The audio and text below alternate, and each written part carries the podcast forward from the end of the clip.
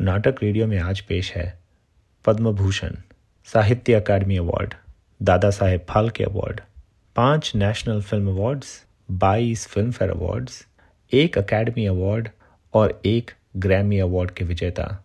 गुलजार साहब की ये खूबसूरत रचना। कहानी का नाम है सनसेट बुलेवार्ड, जो उनकी कहानी श्रृंखला रावी पार से ली गई है और इसे आवाज़ दी है सारिका मल्होत्रा ने। गुलजार साहब का आज सत्तासीवा जन्मदिन भी है। So without further ado presenting Gulzar's Sunset Boulevard postmortem के वक्त भी मिश्रा जी का वो विजिटिंग कार्ड लाश की मुट्ठी में भेजा हुआ था।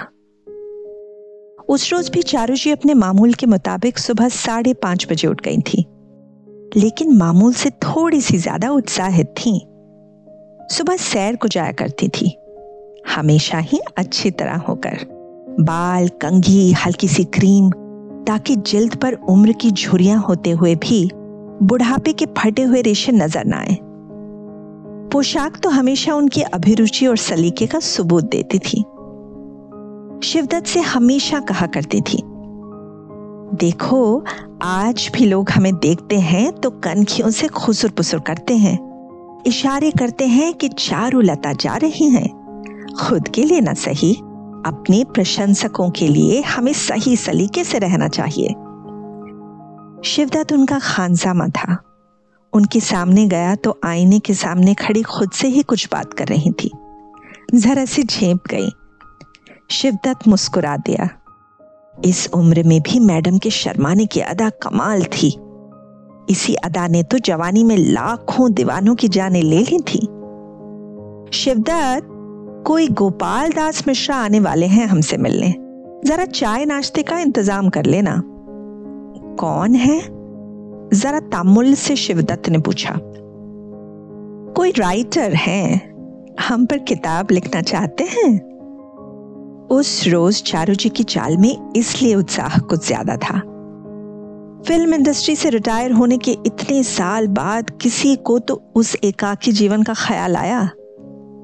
शुरू शुरू में बहुत जर्नलिस्ट आया करते थे। उस दूर दराज के बंगले पर महाबलेश पर रोज रोज कौन आता है? और चारुलता भी बहुत साल अपनी एक लहर पलट की उम्मीद पर जीती रही। फिर आहिस्ता आहिस्ता ये आना जाना कम हो गया। कुछ उम्र रसीदा किरदारों के रोल भी पेश हुए उन्हें, लेकिन बूढ़ों के रोल चारू जी ने मंजूर न किए। आईने के सामने खड़े होकर थोड़ी ऊँची करके अक्सर देखा था खुद को। गर्दन पर कोई सिलवट नहीं थी। उम्र का कोई निशान नज़र ना आया। खुद से कुछ मुकालमे भी हुए। अक्स ने कभी ना बताया कि तुम्हारी उम्र हो गई है। ये अक्स सिर्फ़ फ़िल्मों में बोलते हैं। हाँ डॉक्टर साहनी ने ज़रूर कहा था पहले हार्ट प्रॉब्लम के बाद। देखो, तुम्हारा दिल अब इतना सब नहीं सह सकता। जितना बोझ उस पर डालती हो, किसी दिन खड़े खड़े फ्यूज उड़ जाएगा। सिंह साहब होते तो शायद। शिवदत्त ने खबर दी, मिश्रा जी आए हैं। हाँ? हाँ मिश्रा जी। इंतज़ार के बावजूद चारुलता नाम सुनकर चौंक गई। बिठाओ, नीचे हॉल में बिठाओ। सोफों से गिलाफ उतार दिए ना? जी मैडम। और शैंडलियर रोशन कर दिया? जी मैडम। शिवदत्त अपना कर्तव्य खूब समझता था। वो आज भी मैडम की धाक जमा कर रखता था लोगों पर। कभी कभार किसी प्रशंसक का कोई खत आ जाता तो वह बाज़ार में दस जगह ज़िक्र करता। चारुलता जी ने नेकलेस पहनते पहनते महसूस किया कि उनकी गर्दन कुछ दुबली हो गई है। गुलबंद होता तो ये कमी छुप जाती, लेकिन उसे बिके तो दो साल हुए। तीन हज़ार का लिया था किसी जमाने में, अब बिका तीस हज़ार का। सिंह साहब होते तो कभी ना बेचने देते। चारुलता जब सीढ़ियों से उतरी तो बिल्कुल फ़िल्म का किरदार लग रही थी। अभी आवाज़ आएगी। Start sound camera Mishra ji hall में लगे कुछ संगमरमर के बुतों को गौर से देख रहे थे। उनके हाथ में पैडनुमा कॉपी थी, जिसमें शायद कुछ नोट भी कर लिया था। चारू जी को देखकर मिश्रा जी ने बड़े अदब से नमस्कार किया। तशरीफ़ रखिए। मिश्रा जी बादब सोफे पर बैठ गए। बड़ा असर पड़ता था चारू जी की शख्सियत का। बहुत देर तक मिश्रा जी के मुँह से कोई बात ना निकली। शुक्र हुआ कि शिवदत्त चाय की ट्रे लेकर आ गया। दो तश्तरियों में कुछ मीठा, कुछ नमकीन। चारू जी ने चाय बनाई। मेरा पता कहाँ से मिला? गोयल साहब ने दिया। आपके मैनेजर है ना बम्बई में? हम्म बहुत अच्छा इंसान है गोयल। बहुत साल मेरा काम संभाला है उसने। अब भी वही देखरेख करता है। चाय लीजिए। फिर एक वक्फा तैरता हुआ बीच से गुजर गया। चारू जी खुद ही बोलने लगी, मैं बहुत तन्हाई पसंद हूँ। ज़्यादा काम करना कभी पसंद ना था। उस वक्त भी ज़्यादा फ़िल्में नहीं की जब दिन रात प्रोड्यूसरों का तांता लगा रहता था। बस भाग कर यहीं आ छुपा करती थी। मैं आपका मकान देख सकता हूँ? हाँ क्यों नहीं? तशरीफ़ लाइए।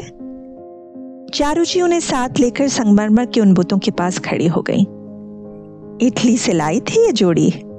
बड़ी मुश्किल हुई थी इसे सही सलामत यहाँ लाने में।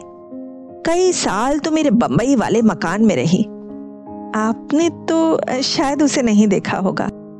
नहीं। बड़ा मुख्तसर सा जवाब था। लेकिन मुस्कुराहट काफ़ी लंबी थी। बरामदे से गुजरते हुई चारू जी ने बताया, बड़े शौक से मकान बनवाया था हमने। सिंह साहब से बड़े झगड़े हुआ करते थे तब। कभी पत्थर के चुनाव पर, कभी लकड़ी के इंतखाब में। ये टाइलें सिंह साहब बंगलौर से लाए थे।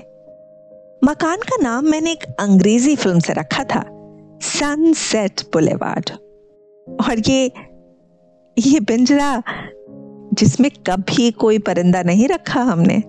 पता नहीं क्यों उठा लाए थे एक रोज। और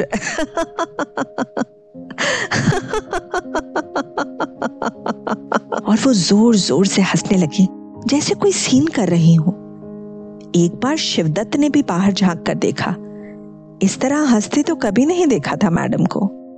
हाँ वो जमाना था जब नूर और नीला आ जाया करती थी। उनके हम उम्र हीरोइने। चारुलता सीढ़ियाँ चढ़ते हुए कह रही थी, बस यही कहती, मुझे को कैद कर लो इस पिंजरे में। वो कहते तो फिर उसे भी संगमरमर का बनवाना पड़ेगा।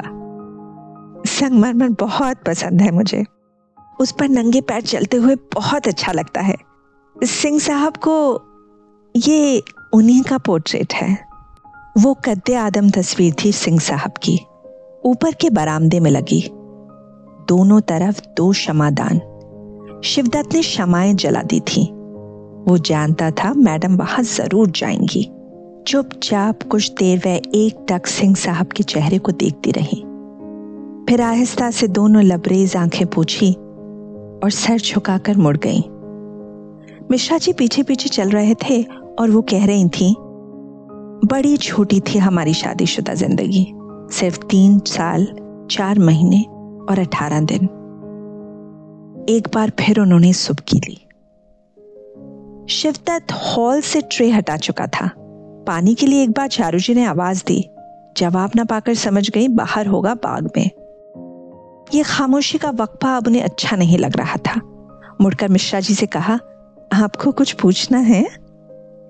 इस घर का रकवक्त कितना होगा?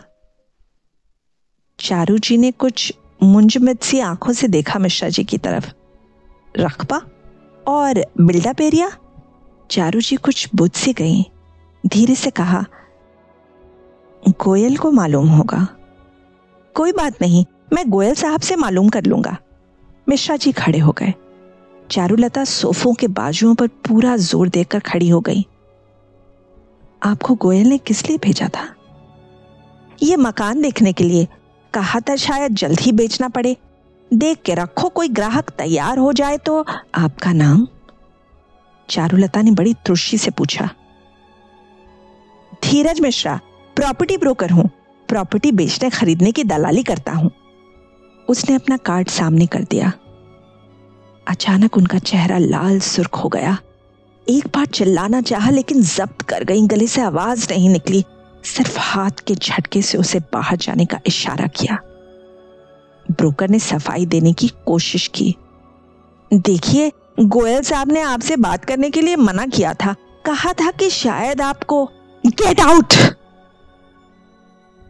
इस बार चारुलता चिल्लाई, लेकिन आवाज़ में खरखराहट सी आके रह गई। ब्रोकर घबरा के फ़ौरन ही चल दिया। कार्ड हाथ में लिए चारुलता उसे बाहर जाने तक देखती रही। मुड़कर सीढ़ियाँ चढ़ते चढ़ते ही वो लड़खड़ाई। दिल का दौरा पड़ा और पोस्टमार्टम के वक्त भी वो विजिटिंग कार्ड लाश की मुट्ठी में भेजा हुआ था।